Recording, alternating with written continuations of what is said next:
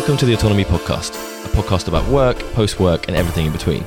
In these episodes, we explore the politics of work, new innovative labour policies, as well as newly emerging forms of production. We want to envisage what the future of work might be, and also what the future of work should be in our societies. You can follow Autonomy's research online at autonomy.work or find us on Twitter and Facebook to stay up to date.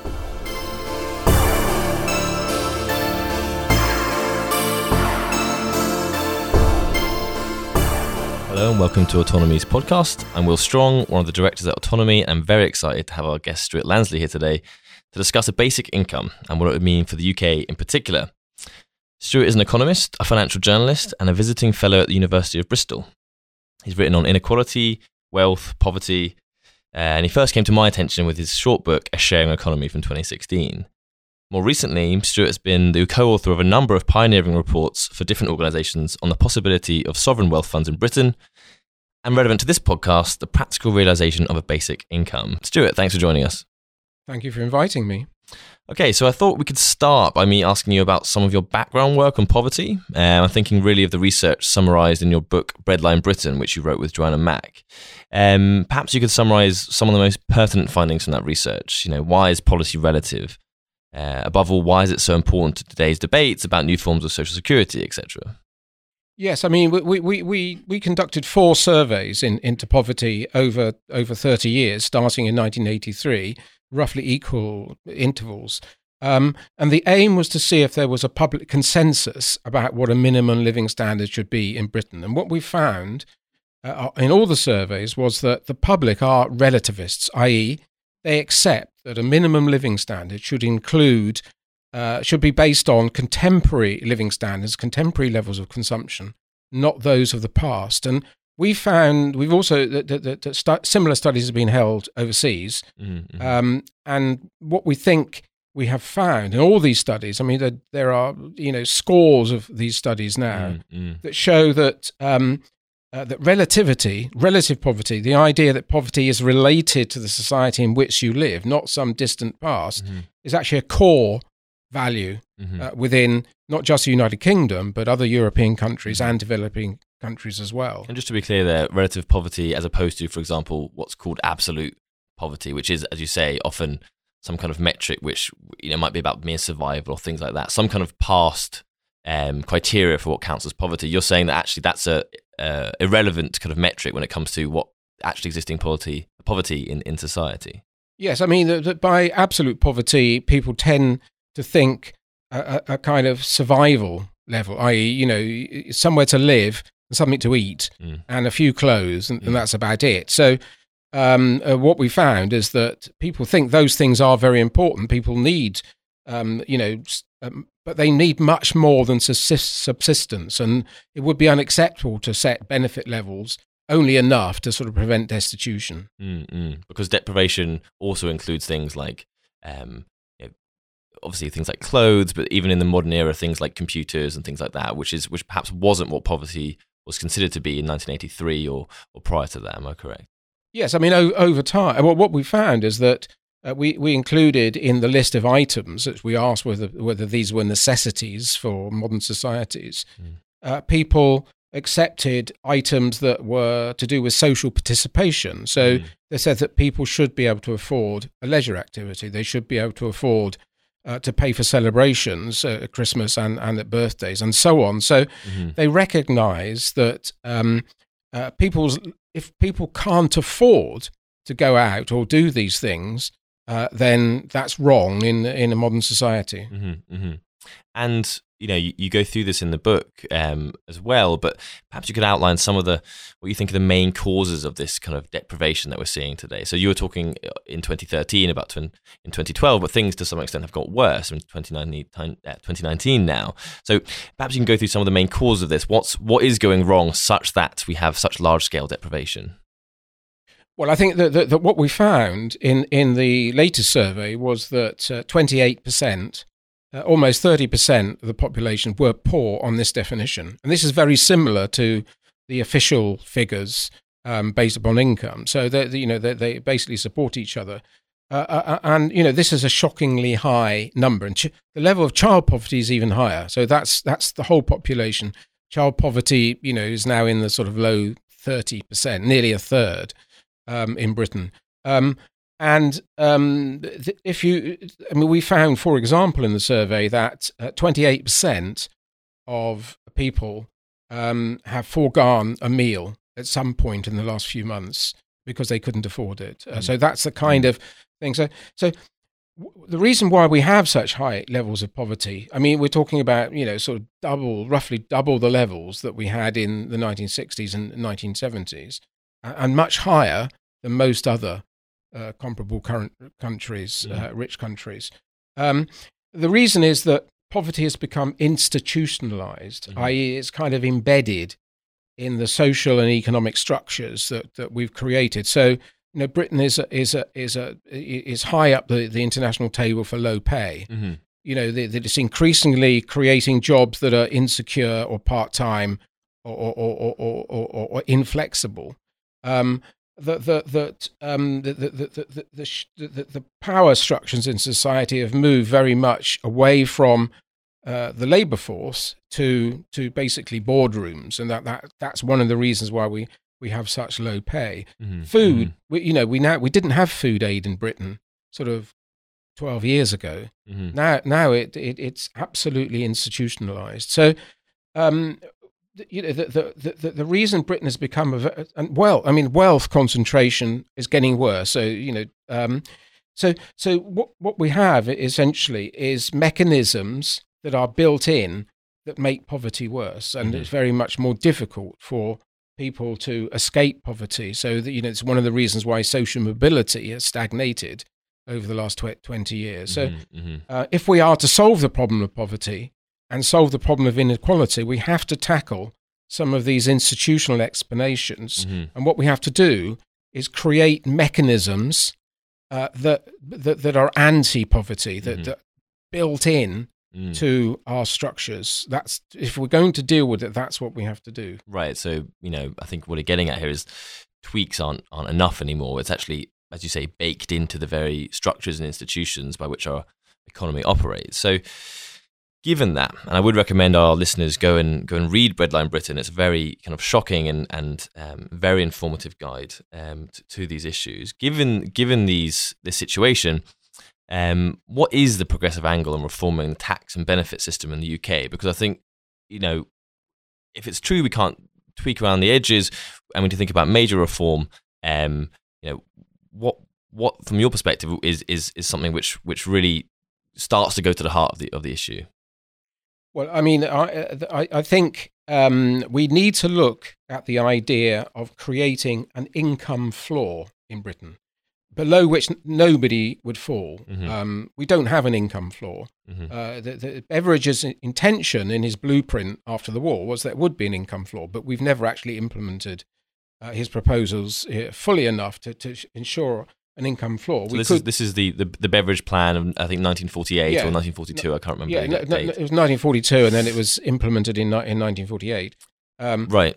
so yes um so uh this is basically what a basic income is it, the, the, the idea of a basic income it will give everybody a weekly payment uh, which will be guaranteed and it will be unconditional there will be no questions asked and this would create uh, this income floor now Mhm. the idea of basic income has been kicking around excuse me for hundreds of years and um you know a number of leading thinkers over that time, including you know th- th- through the through the last century, hmm have been strongly recommending a basic income, but it's it's never really been implemented.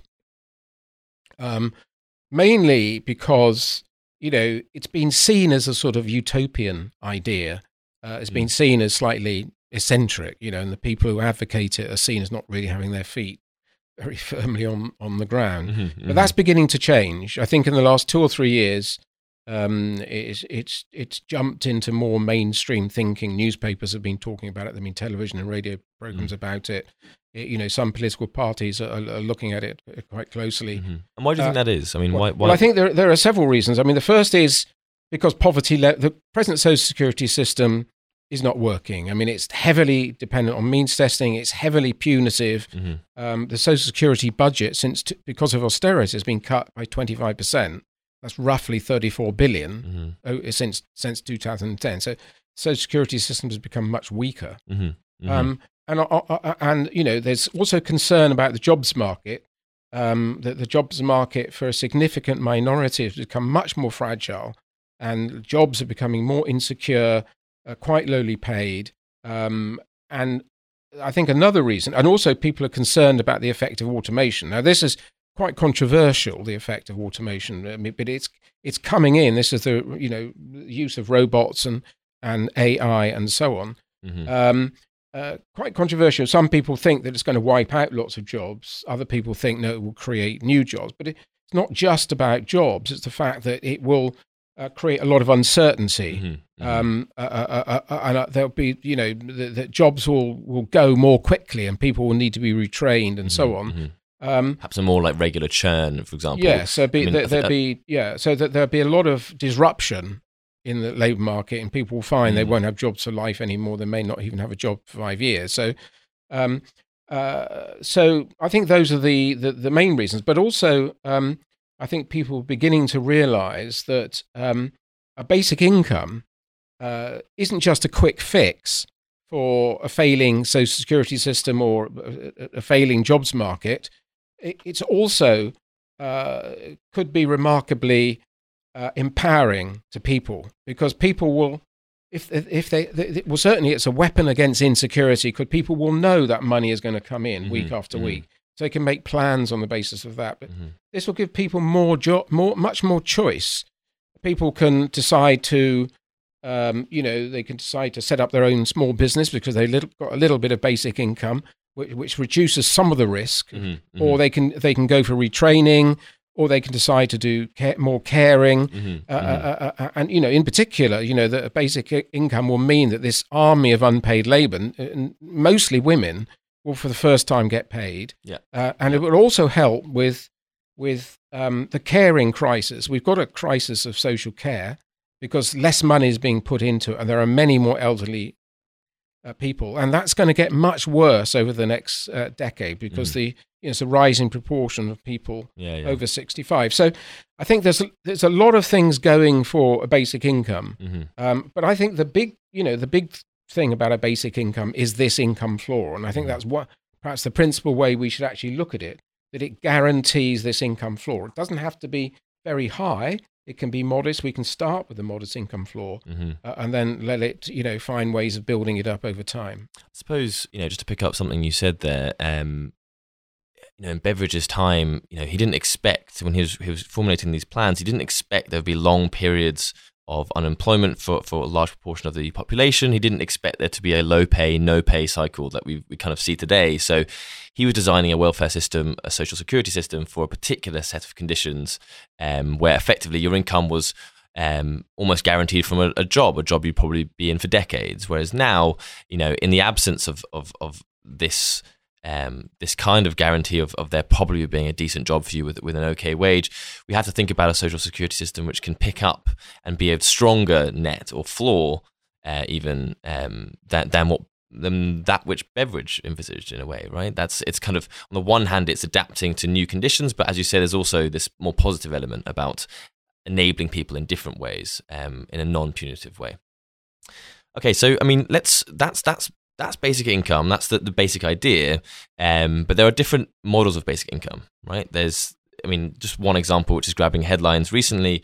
Presidential candidate Andrew Yang is is proposing that a thousand dollars goes into Americans' bank accounts each month as part of his presidential campaign. So there's some basic income levels. You know, the level might be very high, might be a thousand dollars, thousand pounds a month. Some are more modest. Um, you and your colleague Howard Reed uh, propose a partial scheme as a, as a starting point, and that's this report is is my favourite basic income report in, in recent months. It's something which we at Autonomy have have have read through a great deal, and, and we think it's it's probably the most feasible scheme, um, but also most desirable scheme that we've seen. So I wonder if you could talk us through the thinking here, um, different types of basic income, and, and how you came to to what you propose in the report.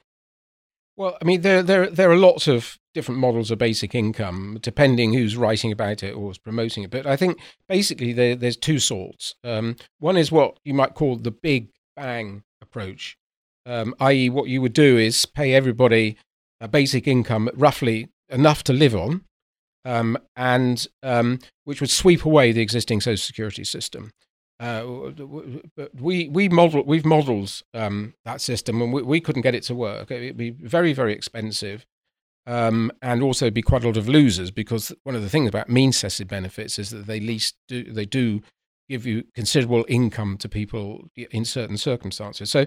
Uh, so because it didn't work, we, we tried other models, and the model that we found that's most successful is what we've called a partial model, uh, which would um, graft a basic income onto the existing social security system, so it would sit side by side.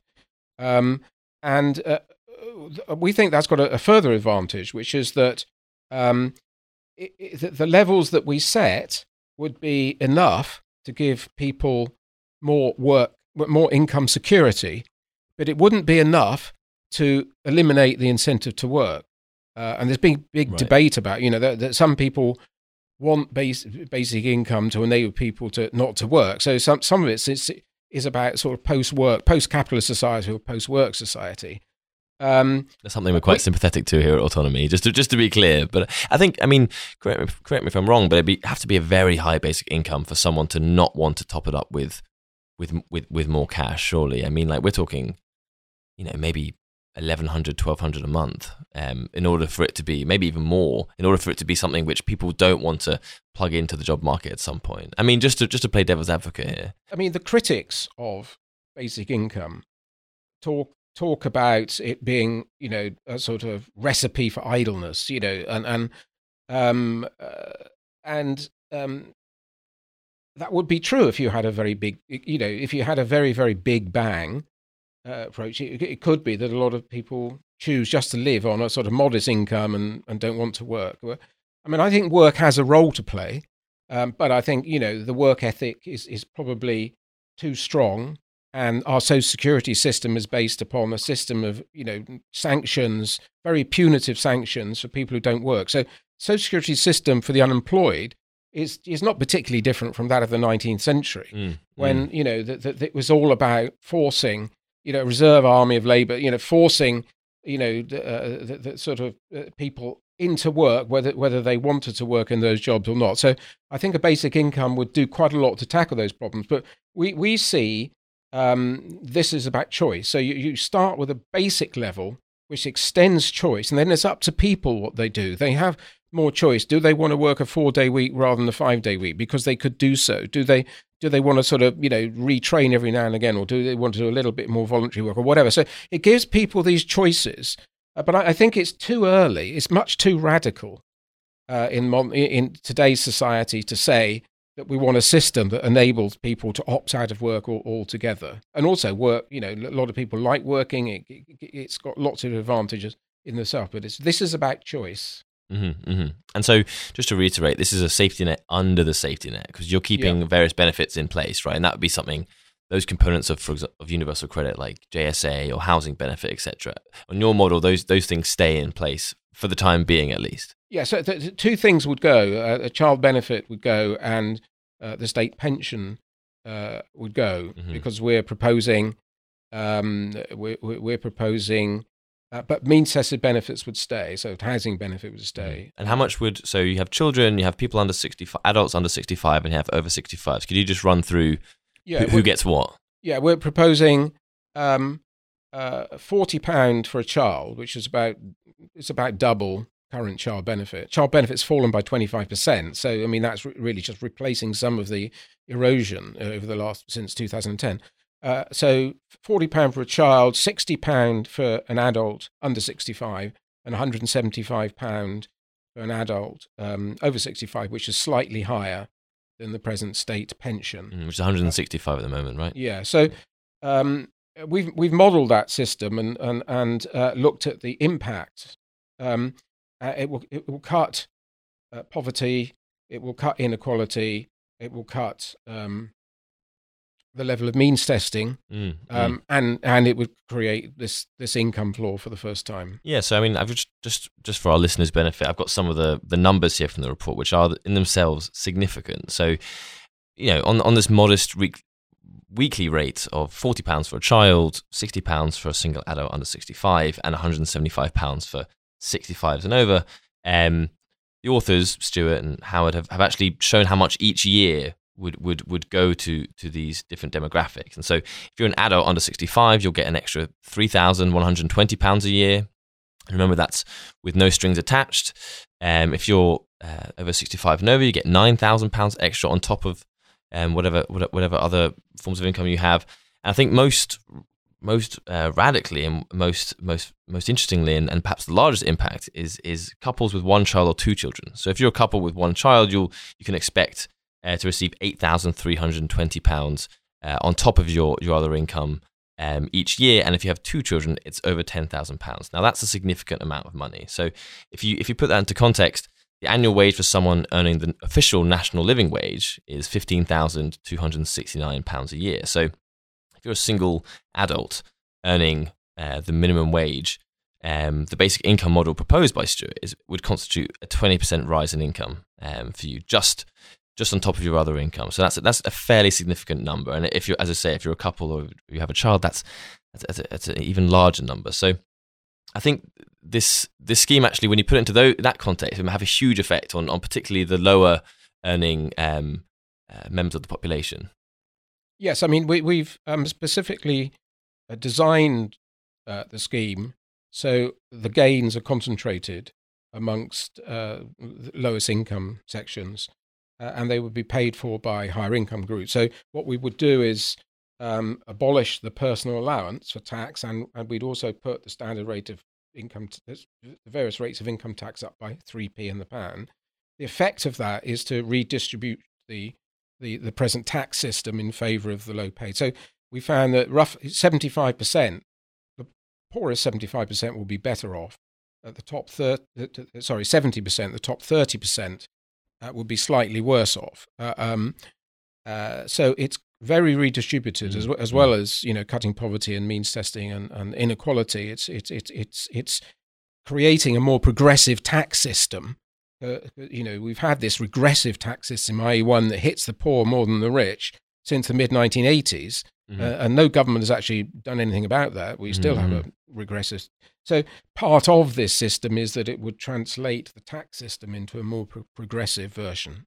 Yeah, I mean, and and I again, I, I urge our listeners to go to read the report, but there's some great um, lists of, of some of the effects that this basic income model would have. So child poverty would fall by more than a third from 28.7% to 18.1%.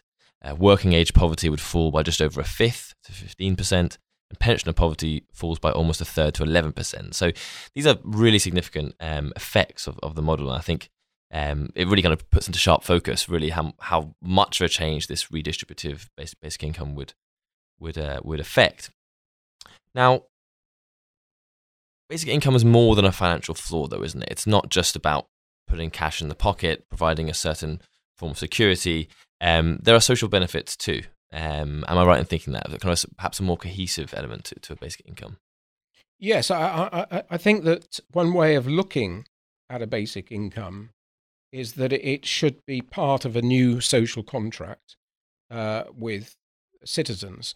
Um, we had a social contract after the war. It was the sort of Beveridge Attlee policies of guaranteeing full employment, of guaranteeing national insurance, of guaranteeing family allowances, and so on, which were very successful in, in helping to create um, the, the, lower inequality and lower levels of poverty that occurred after the war. What, what's happened over the last you know 20 years or so is that social contract, uh, i.e., uh, you know, it's a sort of the states deal with the public, the, the, the, state will play a protective role and create a safety net and give people proper chances in life, um, has been eroded. It's been eroded quite significantly. And so I think that, that uh, you know, it's time that we rebuilt a new social contract for the conditions of, of, the, of the 21st century. And I think basic income, this basic income floor, should be the first step in the creation of this social contract. Uh, but I think also we need to find a way of raising the initial level a little bit over time so it gradually increases. Uh, but I think the, the, the also very, very important is that this uh, social, th- th- this basic income shouldn't be seen as a gift from the state, mm. uh, as a kind of free good. You know, the, the, the, this should be seen as a social dividend Mm. uh, paid for out of the accumulated wealth that we've accumulated over a, a very long period of time. So Mhm, mhm. uh, this this would be the right of citizens to to to to to to, ha- to, to, to enjoy part of the return from the national wealth pool. Mm, Uh, mm. the, at the moment, most of those returns go to a very small portion of Very small society. portion, yeah. So, so I mean, let's let's let's use that to talk about the second model you propose in the report. So, you know, basic income has as a quasi universal um, kind of social security floor. Um, it already has implications for a kind of universalism, a kind of new social contract. But actually, you go further in your report to actually show how you can try and sediment this into a long term plan for, for the British economy. So, this is the Citizens Wealth Fund. Um, and I know you've done work on this before, particularly for um, uh, Friends Provident Foundation, but also it comes up again in this report. So, I wonder if you could tell us what this idea is. What is a Citizens Wealth Fund? And why is this um, perhaps the long game of, of basic income in, in the UK? Well, I mean, the idea of of uh, socialite wealth is you know very well established, and there are quite a lot of models. I mean, a lot of countries have uh, what they call sovereign wealth funds, uh, most of which have actually been created by North Sea oil. Um, but these these sovereign wealth funds uh, tend to be controlled by the state. The state use them for their own economic purposes, and they, they you know they're not they're, uh, you know they're not very transparent. Um, uh, but there are some models that can be used to, to sort of create one in Britain. For example, Shetland uh, has uh, their own citizen wealth fund, which they they they, they, uh, developed about twenty years ago, um, and it was paid for by dividends from the oil companies to to use uh, the facilities in in Shetland. Um, and um, that's grown to be worth around about three hundred and fifty million pound, and that's been used to fund uh, social facilities in Shetland, you know, to swimming pools and uh, social care centres and children and, and, and children's centres and so on. So a lot of the capital facility, social facility, it financed through through that fund. Now, what we're proposing is this should we should create an investment fund initially by the state, uh, but the state simply initiates the funding of it. Um, uh, but it belongs to citizens on an equal basis. So we call it a citizens fund very, very different from the sovereign funds, which are sort of state funds. Um, and this fund, um, you know, will grow over time. It will take time to grow. It will grow over time. How long do, are we talking here? Well, I think, you know, we're talking about 10 to 20 years. Um, most of the sovereign funds have taken that sort of time. You know, we, we could have, we could, we could have created, most of the sovereign wealth funds have been created by oil. We, we, you know, Britain had this huge bonanza of North Sea oil uh, from the late 70s, early 80s. Um, and all that was used by the government to sort of reduce taxes and pay off national debt. Um, and they could have used this money to create a fund if they had a little bit like the Norwegian fund, which is actually probably the one best known of the of the funds, um, of the sovereign funds. And if if they'd done that, sort of in the mid 1980s, we would have a fund that's worth around 700 billion. I mean, that's about si- a third of the size of the economy. And, you know, that, that, that, that would have transformed. It, Mm. would, it would have meant long term thinking, being patient. Of course, governments are not very good, you know, at being patient and planning for the future. But I think that, that, that there's the lesson. We could, we could do something similar today. We'll have to find other sources of funding. So we can start but that now, will but completely transform Mm.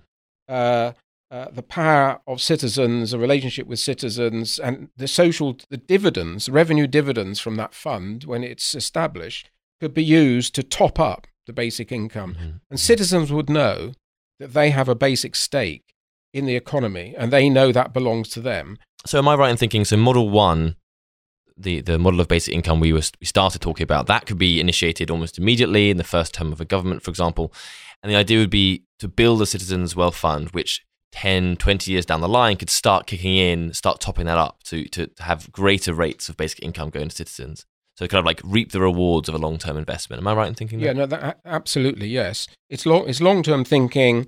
Uh, we, we, could, we have to give it time to build up. I mean, the fund will be invested uh, and therefore it will grow over time. And at the point when it becomes slightly big enough, which is probably between 10 and 20 years, then it can be used to top up the, the, the basic income. And so it's ring fenced from the treasury. Um, it's uh, created by the state, but am I right in thinking governed by a range of actors, or is it? Well, what, kind we're, of what we're suggesting is a, is a board of guardians um, that you know would have government representatives on it, civil servants, but it would also have you know um, rep- we'd probably we'd have elections for it, so there'd be representatives from the public. Mm. Um, quite a visible buy-in in that way? If you have and, and totally transparent. You know, I mean, uh, so and and this and it would have to be set up in, in you know it, it, would it would require legal protection to prevent you know the treasury getting their hands on it. You know, the, the, the, they, they'd obviously love to get their hands on it during difficult times, but Mhm, mhm. no, it, it, it need, we need to find a way of legally protecting it. And so this is, you know, ideas of of kind of there being some kind of inclusion of of everyday people within the kind of wealth creation process and the redistributive process have have become quite topical recently. So um, last year we were introduced to the idea of an inclusive ownership fund by um, John McDonnell's um, Shadow Treasury team. Um, I wonder if you had some thoughts on the comparison between something like a so- sovereign wealth fund or a citizens' wealth fund and um, this idea of an inclusive ownership fund. Perhaps you can introduce what that is first, and then if you had any thoughts about the comparison between those two models. I guess one is about workers and one's about the, the public at large. But I wonder if you had any, any thoughts on that. Yeah, I mean, I, I mean, I said at the beginning that what we need to do is to create mechanisms that uh, that, auto, that, that sort of automatic me- mechanisms that help to create greater equality and cut poverty. I, they are built into the system. The thing about a citizens' wealth fund is that that's exactly what it does, because over time, it would uh, come to socialize a proportion of, of wealth. And it, so instead of the returns from that wealth going to a small proportion of owners, it would go to everybody on an equal basis. So that would be very egalitarian. Uh, the thing that what John McDonnell is is proposing is a quite different model. Um, he's proposing a model whereby large firms, as firms of 250 people, um, would be handed um, shares over a 10 year period, 1% a year, up to a maximum of 10%. And they would get an, an annual dividend of £500 from that. So th- this would give all workers in large firms a share in that firm. Um, there, I think there are two problems with that. I mean, the first one is it would only benefit 10% of workers. Um, uh, because most workers, most of the workforce works in much smaller firms or they're self employed and so on. So they wouldn't benefit. So it'd be very restricted in terms of the gain. The second thing is that £500 is much less than uh, the, the returns on those shares. And what, what McDonnell is suggesting is that uh, those will go to the Treasury. So it's also uh, a slightly hidden tax on on large corporations. So, um, so you're saying that so actually the, the inclusive ownership funds puts more back into the treasury than it does into the pockets of workers. yes. So I mean, this doesn't. I mean, I, I, I think to be fair, so John McDonnell, you know, put this out as an idea for discussion and so on. So I don't think it's set in stone. But I, I think there does need to be a debate as to whether you know we need a system that is, that, that benefits everybody Mhm. and not just benefits the few. I think he also sees it as a way of encouraging, uh, you know, more democracy at work because people would go on the board and so on, or they'd own the share so Mhm, they could have mhm. some influence and so on. Mhm. Um, but we can do that with the Citizens Wealth Fund. The Citizens Wealth Fund, which will gradually come to own, you know, quite a lot of the economy, can use that power to influence a decision taken by boards on the i- issues like pay, on issues like you know issues like the environment and so on. So So, the, just to be clear, the way that the Citizens Wealth Fund could start to own part of the economy is because its investments would be um, buying up, you know, shares and assets, etc., from parts of uh, the, the, the private wealth that exists in the in the current economy, and using that to, you know, the, the profits accrued from these assets to to kind of uh, distribute them out to, to to the citizenry. But you're saying that could gradually increase its its share of the economy. That's that's just to be clear for our listeners. That's what you mean by um, the fund starting to to own more and more of the economy. Yes, I mean, the, the, the fund would be invested.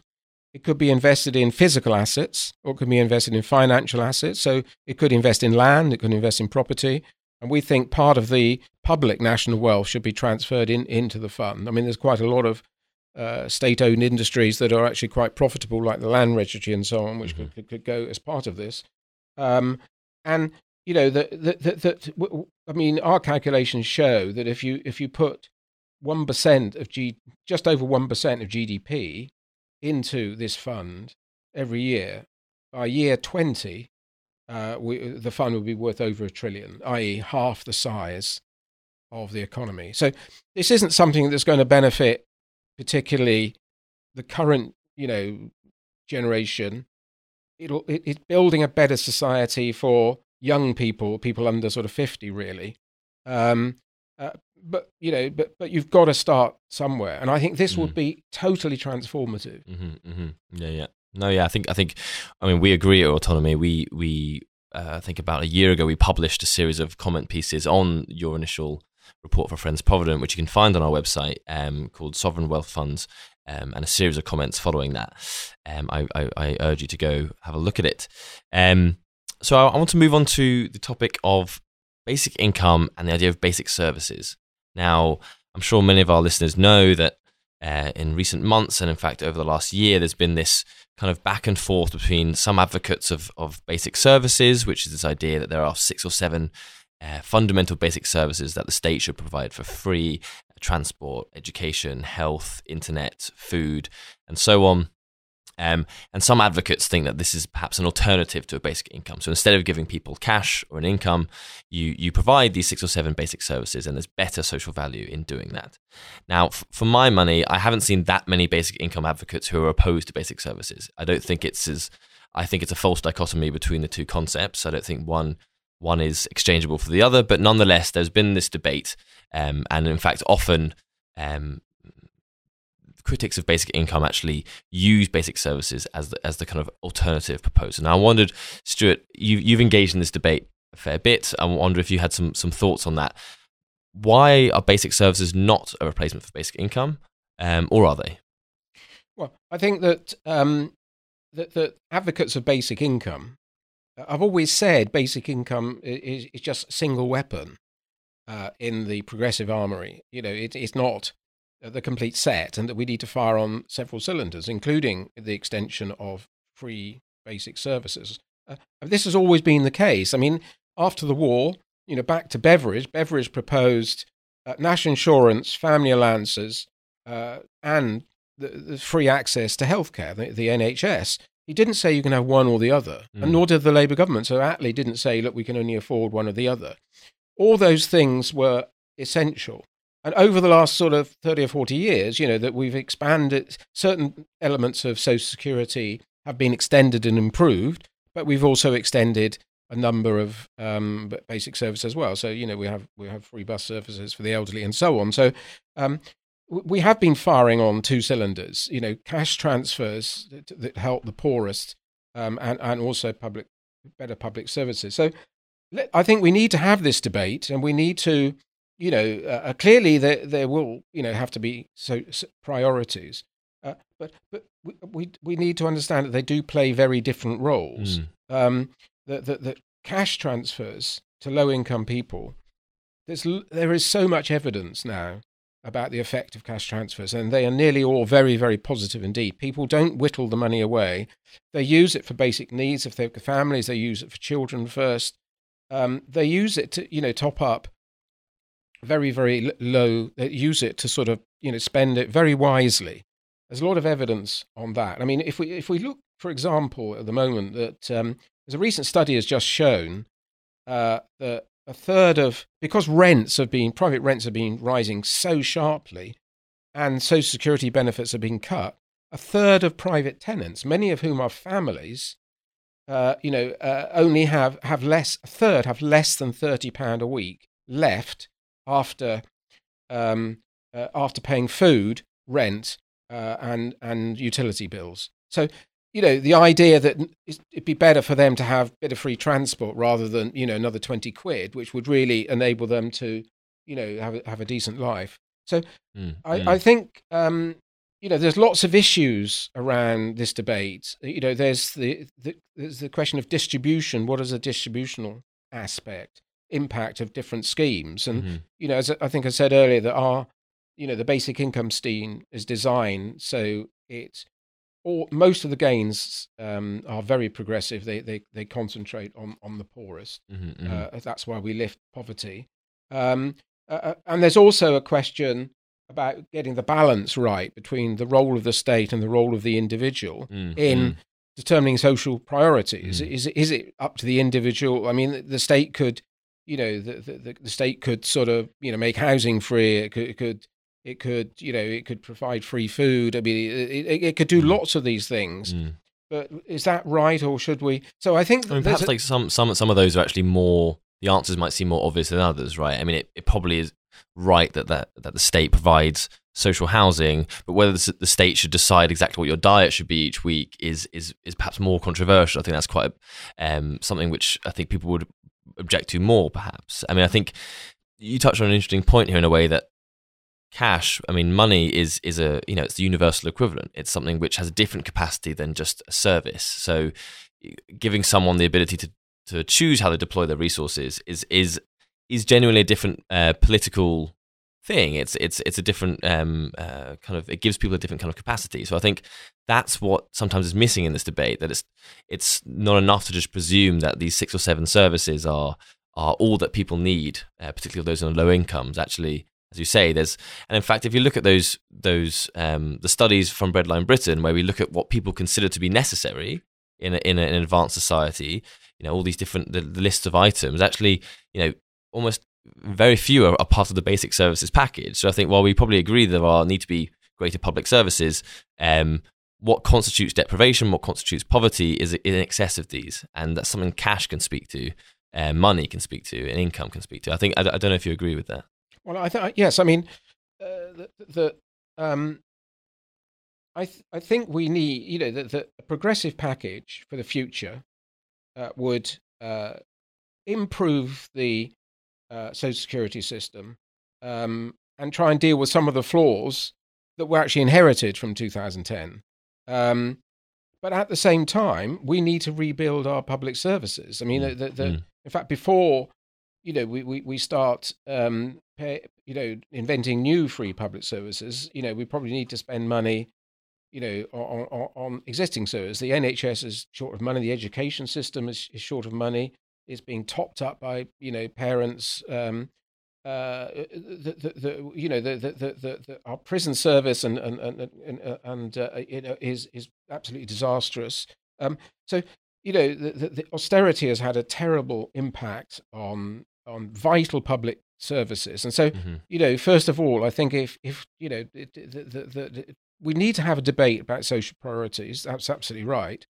And, and certainly basic services need to be a big part of the package. Let, let's have this debate but I don't. Let's try and do it in a way that you know the the basic income school, uh, you know, doesn't attack people who are suggesting other things. So let's let's try and find a way through the, comradely you way know, of- comradely way of um of of developing these ideas. Sure, okay. And then finally, you know, in our last segment, where next for research around basic income? Where where else do, do you think we need to start looking uh, in this research field? Where else for policy? Um, I'm interested to hear your thoughts as someone who's been looking to basic income for quite some time. Um, do we look at wealth taxes? Do we look at land value taxes? Um, what are your thoughts? Yeah, I, th- I think that um, I think the debate on basic income ha- has moved on from the question of desirability. You know, I think that there's now a sort of growing acceptance that you know creating a, a basic income floor would be quite a good idea, and there's quite a lot of social security experts have have, have become converts.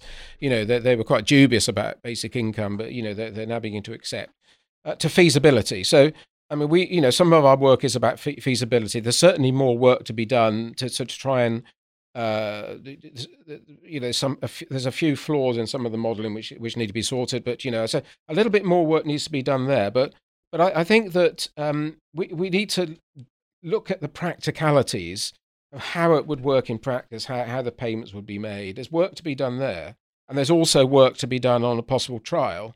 I mean, there's already quite a lot of interest in the UK. There've been quite a lot of trials abroad, Mm. uh, most of which have been pretty positive, and show that you know, the, the, the criticisms have basically come you know, slightly wide of the mark.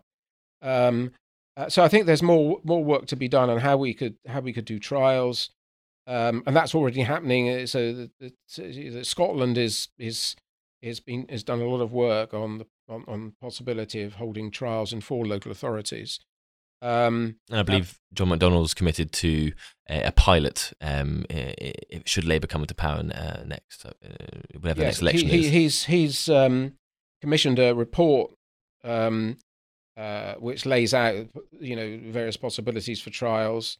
And uh, when he spoke at the launch, he said, you know, that I'm committed to to, to have a trial. So that- but he also said, also, I've got to get it. I've got to get it into the manifesto. I mean, so anyway, so there is quite a. I mean, there is a moment, definitely a momentum building up behind basic in- income. Uh, you know, there's several. The Greens are very keen. The, Scottish National Party are certainly keen to do it if they can Mhm. get Westminster government to accept some of the social security changes that will be needed Mhm, mhm. and tax changes that will be needed to make it work. Um, and you know there are public meetings going on all over the country. But I think that's the final thing that that we need to do in terms of the next steps is we need a public debate. Uh, you you can't introduce a system like basic income without the public understanding and being behind it. So um, I don't think we're going to get a basic income in the in the next five years. Um, it's actually interesting if you if you look at the the way some of the most progressive reforms of the last hundred years have been introduced. So there was a lot of debate about the National Health Service, about the idea of socializing health in the 1920s and, and, and 1930s, and it happened in 1948. Mm. Um, you know, the, the family allowance was an idea uh, that was being proposed um, by women MPs in in the 1920s. That didn't happen to 1948. Uh, the minimum wage, the, the, the, you know, people started campaigning for a minimum wage in in the 19 early 1970s, and it, Right. it took what 20 Yeah. another 20 years. So, um, uh, so I think we Some can, way to go, but we're we're kind of on the road with the conversation Yeah. started. We have pilots potentially running in the UK. We've had them abroad, um, and I think we're kind of. I mean, if I'm right in what, to understand what you're saying, we're we're kind of. It's important that we create this swell now of interest, demonstrate its viability, to demonstrate its desirability, um, and then make it a kind of off-the-shelf policy which can be deployed um, when a progressive government comes in. Comes in. Am I right in thinking that? Yeah, no, absolutely. I mean, I I, I think that. Um, I mean, we don't know, uh, but I, I I'd be surprised if one country in the world doesn't introduce some model of a basic income in the next five or six years. Mm, mm. And I think one one one when one goes, then you know Mm. other countries will follow. So I think that. I mean, it's possible the whole thing will crumble. We we simply don't know. We, we've had these debates before over the last hundred years and haven't really gone anywhere. Um, but there is something. I think there is a general feeling now uh, that we are further ahead uh, in terms of debate and feasibility and so on than we have been in, in the past. So I think there is a momentum, and it, the more we can build on the mom- momentum, the more likely something like this is is going to come to reality. Stewart Lansley, thank you very much. You've been listening to the Autonomy Podcast. You can find our episodes on SoundCloud and on iTunes. We hope to have you back sometime soon.